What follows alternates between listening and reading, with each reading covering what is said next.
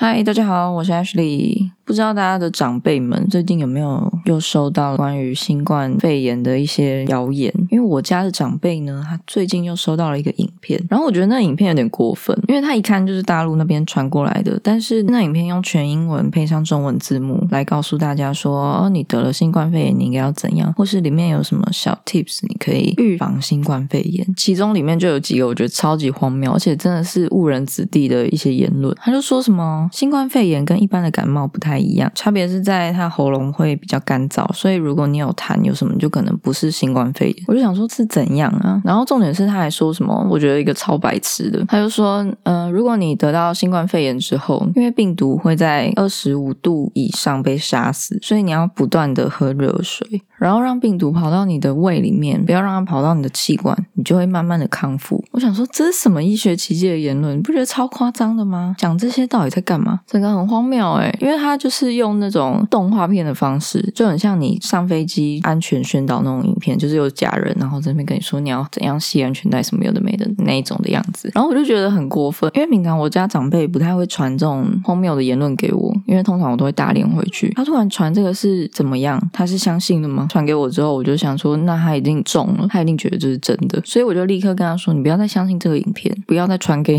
你身边的亲朋好友了，因为里面的言论实在是太荒谬了。它里面还说，如果你喝热水加盐，也可以把心新冠病毒杀死。想说，天呐，是怎样？你当现在在研发疫苗还有研发解药的人是白痴吗？当那些科学家是智障吗？我真的是整个黑人问号诶反正我就觉得很扯啦，所以大家还是要多多关心身边的长辈，不要再让他们被这种荒谬的言。论所骗，因为确实要让他们去查证，真的蛮难的。有时候要查证这些东西，还是得靠年轻人啦。因为我就上网查嘛，然后我就发现里面讲那些小 tips，其实已经流传超级久了。只是他以前是用文字，是用赖传，然后说某某医院的哪个医生说了什么话，叫我们可以预防啊。我就觉得这种影片特别有恶意，你知道吗？就是还要特地做成影片，然后有个动画，然后跟你说错误的资讯，你不觉得有点太过分吗？所以只是要大家不要再相信一些谣言了。如果你接收到什么一些网络谣言，你可以到有一个网站叫台湾事实查核中心，因为那网站就会专门追踪一些网络谣言，或是你可以去投稿申诉，说啊有什么网络谣言，然后你觉得奇怪，他就会去帮你查证。所以那上面的资讯其实是经过查证的。如果大家真的有任何任何奇怪的偏方，长辈有奇怪的言论，拜托大家去看那个网站好不好？真的受不了诶因为我最讨厌收到一些很似是而非的这种讯息，因为它就是真真假假去包装。嘛，他可能其中一条是真的，然后你去查了之后，你就会发现，嗯，那他影片讲的就是对的。可事实上不是，他可能一条真的，然后九条都是假的啊。然后总之就是大家要关心一下你的长辈啦，因为我家长辈啊，就去年不是流流感疫苗风波比较大嘛，然后就比较有多疑虑这样子。他也是跟我说，我哪一个朋友的朋友是在医院当医生跟护士，他们就说什么千万不要打，那个很危险呐，打了会怎样怎样怎样啊？你知道这种谁谁谁怎样怎样怎样，就很像小时候会流传说 KTV 里面。闹鬼，就是说什么服务生他没有开门就进来，然后也不知道为什么就消失，结果他就从厕所的门穿墙而出。我相信七年级生一定有听过这个鬼故事，而且永远都是发生在我朋友的朋友去 KTV 唱歌，我朋友的朋友去遇到的，反正就不会是自己遇到，但是都讲的绘声绘影，然后每个版本都大同小异。呃，就说什么我们亲眼看到啊，然后我们就从 KTV 里面冲出来，因为太害怕不敢继续唱啊。但故事都是大同小异，所以我真的很想知道到底有没有。人有亲眼看过，如果有的话，拜托私信我，因为我真的爆想知道的，到底有没有人亲眼看过？因为这个在我小时候就是一个很盛行的鬼故事，超级有名的，所有人都听过那一种。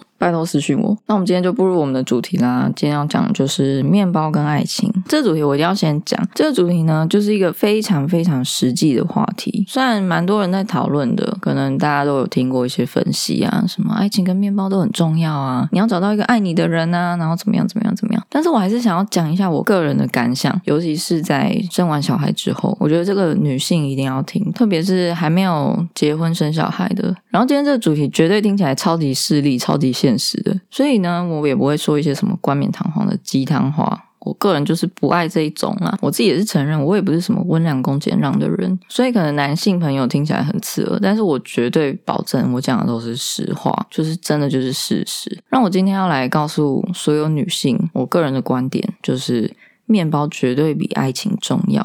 好，那我们今天这集就结束啦。如果喜欢，没有啦，我后面来告诉你为什么会这样觉得。但是这个观念也是有个前提啦，因为呢，我个人是不鼓励用身体来换金钱，you know，就是会变得很 low。大家都有些道德底线嘛，所以还是说一下这个观念的前提，就是你跟你的另一半不是只有金钱往来，当然是因为你们很相爱，所以你们交往了很久，然后再来考虑要不要步入下一个阶段，或是更深层的阶段，就是生小孩这件事。在这个前提下，你们当然有爱嘛，但是只有爱是不够的，钱就是一个非常实际的考量。钱钱它不是万能，但你没有钱钱，你什么事都做不成啊，也单压。对我来说，爱情其实是其次，因为我觉得爱情可以培养，就是你可能一开始交交往之后，你们大概有相同的价值观，所以你们就聊得来嘛。那有没有爱呢？就是另外一回事。你可以慢慢聊，日久生情啊，可以慢慢培养。坦白讲，我会优先把这个人有没有能力，他有没有面包这件事，当成我内心中第一位考量。就是他可能有一定的经济基础，再来筛选一些对象这样子。我知道听起来很势利，但是有一定的经济基础，也不是他要像郭台铭一样，还是像什么一样，就是赚超多，干嘛有的没的。主要是因为呢。有一定的经济基础，你才可以保证，当女生生小孩要休息的时候，当你没有工作的时候，日后的生活，他也没有办法 cover 你的一切。你总不可能，你还在生小孩，然后他就跟你说：“哦，老婆，我没钱了什么的，怎么办？”你们还要为钱担忧这种事情。所以有没有一定的经济基础，对我来讲是我觉得很基本的条件，就是他一定是排在我看这个人顺不顺眼之前。所以听起来是不是很势利？完蛋！我老公听到这一节，他是不是觉得我看上他的钱？没有，他也没有赚多少钱，他就是。普通的上班族，所以我觉得这个是对女生的一种保障吧。当然，我也不是一开始就这样，我也有那种小女生的时候，对爱情充满了幻想，就觉得说只要有爱情就可以战胜一切。但是我之后真的发现，有爱情真的没有办法让你战胜一切，那只有童话故事里面才会出现的情节，在现实世界中，你就是会被打脸打得很惨，你就是会过得比较可怜，这是实话。因为我以前也是觉得说啊，金钱没有很重要啊，看人怎么可以这么势利啊，怎么可以看人家的钱呢？所以我就。不太会挑选有没有经济能力的对象，之后就交往，就想说，反正我自己有在赚钱啊，我为什么一定要靠男生呢？所以那时候的对象就是啊，随便啊，可能差不多，或者是虽然穷一点也没有关系。那也因为这样子跟前男友交往了。结果那时候就想说，你知道，为爱可以弥补一切的缺点，所以我们大概出去全部都是 A A。那 A A 我觉得这也还好，但是 A 到后面就有点夸张。他买了车，然后出游，他就会跟我要油钱。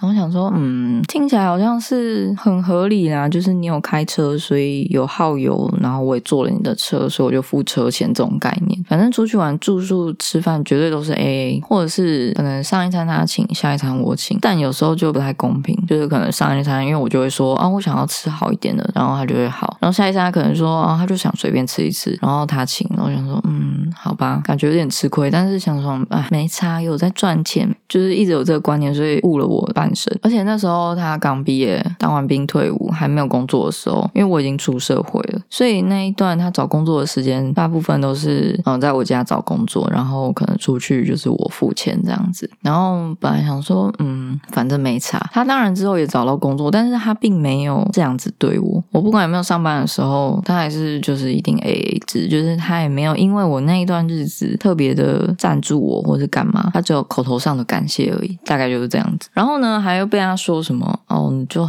有点公主病啊，很爱吃很贵的餐厅啊。我那时候也没有赚多少钱，是能吃多贵的餐厅，就一餐可能五六百，但这也不是天天吃啊，可能偶尔，比如说特殊的日子啊，或者是一两个月吃一次，大概这种频率。然后就被他说我都吃。吃的很奢侈啊什么的，对我真的就是记恨在心啦。反正就觉得真的是不 OK。分手之后我就觉得说，天呐，我整个暴吃亏耶！就是我生了小孩之后，我可能育婴留停，我没有什么薪水。现在这样的生活状态，我觉得他当时绝对没有办法支付小孩的一些费用，比如说我要坐月子，或者是小孩一些尿布啊、衣服啊，我绝对绝对应该是用我自己的钱，然后把自己的钱花光之后再来跟他拿钱。真的爱情不能当饭吃，你们可以想。相爱，但是最实际、最实际的那一面就是你们必须要有一定的经济基础，因为你们交往的时候其实看不太出来，可能大家都有在工作嘛，所以有经济能力。那你有存了一笔钱，可能准备结婚、买房子之类的，或是你们就租房子不结婚，那也 OK，无所谓。结婚的过程呢，其实也还可以，因为有些人他可能就选择登记。但是当你们要养宠物或是生小孩，你就完全不一样。尤其是生了小孩之后，你的生活真的会天翻地府，因为再怎么样，再怎么样，你就是有子宫的那一个。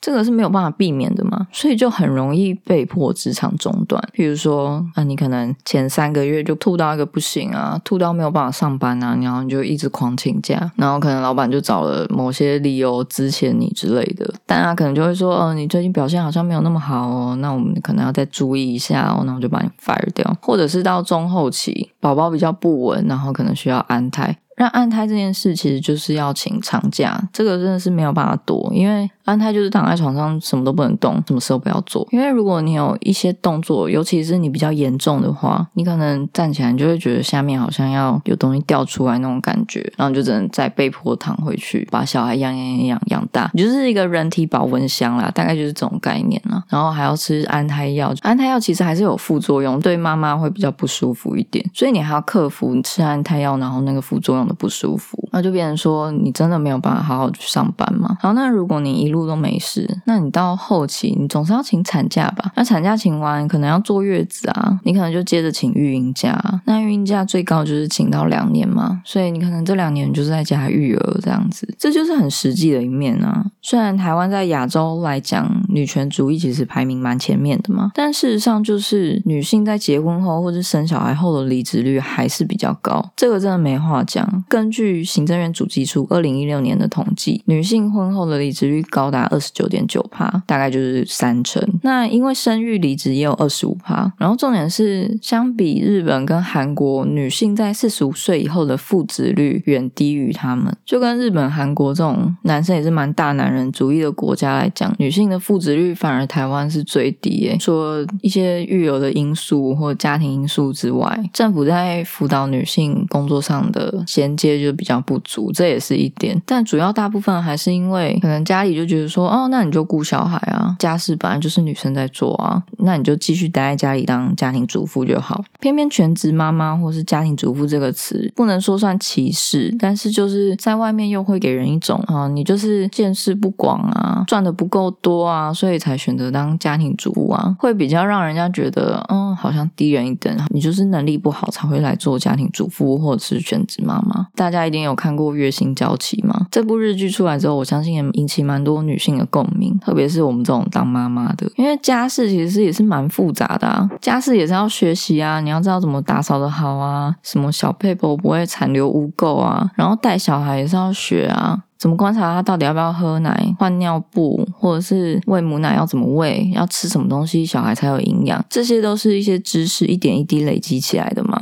所以说，当家庭主妇能力一定不好吗？也不一定吧。那有工作的人能力一定很好吗？他如果能力很好，那每个人都是高级主管，高薪到爆了。台湾还有穷人吗？所以真的就是不要因为一个词，或者是他有没有在家工作，然后来否定这个人的能力，这个是完全没有关系的。说不定他能够把家里维持很好，是因为他超级有能力，可以让你无忧无虑的去上班啊，是不是？好，我知道有点扯远了，但是我还是想要说。如果你刚刚听不懂那些数字，你就看看你身边的人，睁开你的小眼睛，看看你周围的朋友，Open your eyes，OK？是不是生了小孩之后，大部分都是女生离职，或是请育婴假在家顾小孩？你很少听到爸爸离职当全职奶爸吧。你身边有没有十个出一个？可能一个都没有，半个而已。他可能请婚假，请完婚假就回去上班了。这就是很直观的东西嘛。事实就是很少爸爸请育婴假待在家里顾小孩吧。而且你不要跟我说什么爸爸不能请育婴假，没有这回事。爸爸一样是可以请育婴假，他就是依照性别平等法跟妈妈一样，妈妈有什么权利，他就可以有什么权利。但是你看身边真的有爸爸请育婴假请了两年没有去上班吗？没有吧？是不是？他可能会说哦，我可能要升官啦，或是我可能再拼一下就会升职啊，讲的好像女生工作不会升官，拼一下不会升职一样。而且我觉得最奇怪的是，大家对爸爸顾小孩的期望值是有多低？他们只要会换尿布、会喂奶，大家就说哇，好棒哦！你真是一个好爸爸哎。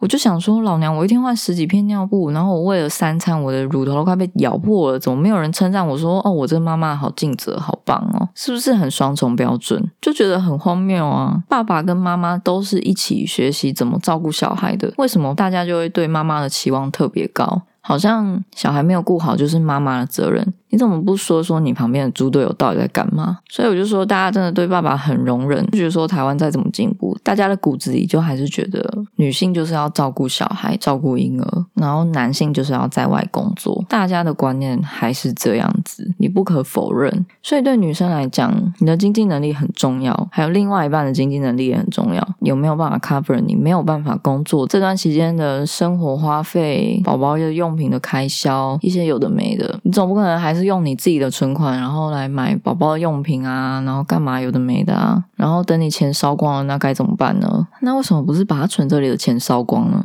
你就觉得很不公平吗？是不是？所以最现实的考量就是，你还是要考虑对方经济基础啊。而且我也不是鼓励大家说你就是要花爆他的钱，或者是你一定要买名牌包干嘛有的没的。我们不是要讲这一些，我们要讲的是他有没有办法负担你最基本的生活。那万一你赚的比他多，他会甘愿离职在家顾小孩吗？或是他甘愿请孕假在家顾小孩吗？还是如果你们打算一起当双薪家庭，那你们下班后他也没有办法 cover 你一些家事？总不可能他回到家划手机，然后跟你说：“哦，我今天上班好累。”讲的好像女生也没有上班一样。如果你们都是双薪家庭，你看到这个不会生气吗？而且加上你们两个的经济能力，到底有没有办法给小孩一个不错的环境？尤其在少子化社会，现在的环境所谓不错，已经不是单。单纯的让他能够吃喝拉撒睡就好，你要给他的东西其实远比以前更多，因为大家逐渐迈入精致养的状态。这个词是我从精致穷这边发想而来的。什么叫精致养？就是当大家已经决定只生了一个小孩的时候，一定会把身上所有的资源都放在这个小孩身上。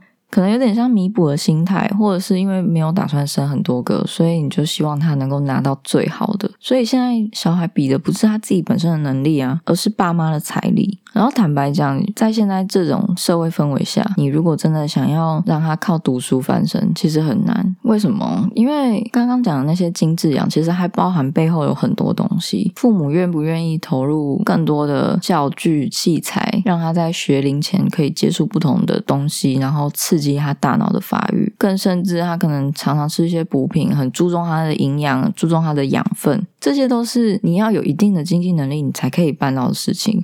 所以越往后的日子就会越比拼，你在学龄前到底替他做了什么？这种东西就是你光送去托婴、送去幼稚园，其实是没有办法弥补的。因为对其他家长来说，他可能有钱有闲，他就从小就带他出国玩，从小就带他看遍全世界，从小就买了一堆玩具、一堆教具给他，刺激他的发育，不断的陪伴他，或是安排老师来上课啊，有的没的，啊，或是去参加一些小朋友的课程啊，这些都是要有钱才有办法砸出来的吧。我我今天的宗旨就是。没有钱，你什么时候做不成？但是有了钱，你的选项会多很多，你的视野会开阔很多。你可能想说，哦，上个年代也是生了一堆啊，然后也没有赚多少钱啊，还不是这样养下来了，还不是这样活过来。对啊，但是就是因为上个年代他生的比较多，所以他必须把资源分配给所有人。重点是那个年代普遍都生的多嘛，所以大家的资源就是很平均的分配。然后以前也没有什么观念说，哦，要正向教养啊，要爱的教育啊，多给他看一些教具啊，要多刺激他的大脑啊。以前哪有这种观念？以前长辈根本就没有听过这些东西，所以你要怎么要求他们做到这些事？那你就是在这样的基础下成长上来嘛。当你念了书，然后你发现哦，其实顾小孩也是有一门学问之后，你就会想说，那我要把我自己学到东西，或者是我就是要给小孩最好的。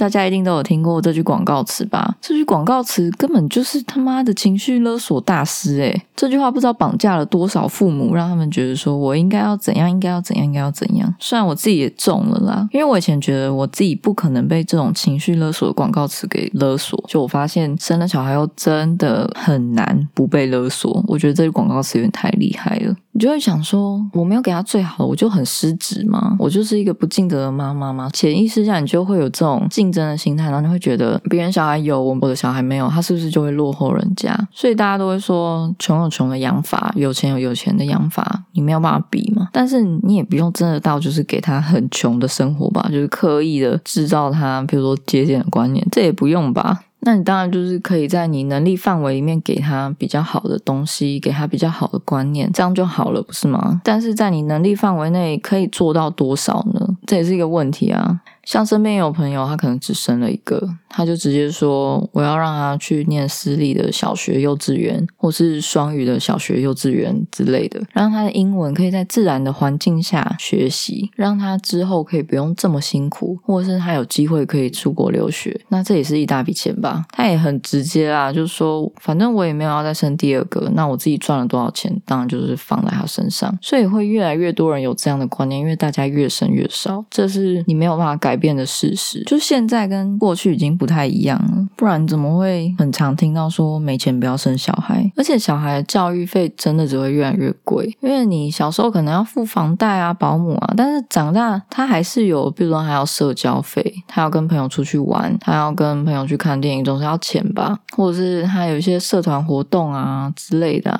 那他念的高中可能需要补习，光补习就可以补爆你了。你看有国英数这三科，他可能三科都要补。啊，每一科大概就是一万跑不掉吧，最便宜。所以补习费也是一个很大的开销，你总不可能让他高中然后就去打工，还要逼他考上台大吧？这也太强人所难了吧！所以大家千万不要幻想说我的小孩就是一介奇才，他可以边工作边念书，还可以考上台大，真的不可能。因为当你把心力分在其他地方之后，你真的要好好的念书，真的蛮难的。除非他真的就是天才，那他真的也可以不用考台大啦，他出去考其他大学也可以。然后再加上，当他长大之后，他可能毕业了，他也不一定会养你啊。大家要认清这一点，你知道吗？现在已经不是养儿防老的年代了，你不可能奢望你的小孩会长大还要负担你所有的花费，然后还要帮你买房子，还要干嘛有的没的，可能都自顾不暇了，就真的不太可能。所以我真的觉得有些人可能还是会有生小孩是养儿防老的观念，我觉得这一点真的是要立刻摒除，哎，就是千万不要抱持着这种想法，因为。你就会很失望。拜托，你看你老公结婚之后，还不是跟老婆跑了？他有在理他妈吗？当然不是说完全断绝关系，但是他可能心力都在自己的小家庭，比较难顾到自己的家人，这是不争的事实。所以你的小孩长大一定也是这样子。所以真的奉劝大家不要太奢望养儿防老，你就当做养儿是做功德、修炼自己。因为我真的觉得养小孩就是在修炼自己，修炼我的耐性。哎，我现在耐性爆炸好，哎，我都觉得我要成佛了。每天有时候都会有那种。气到血压升高的这种情况，然后你还是可以心平气和的跟他说没事，没关系。我真的觉得我已经够了，我的修养应该可以足够让我上天堂，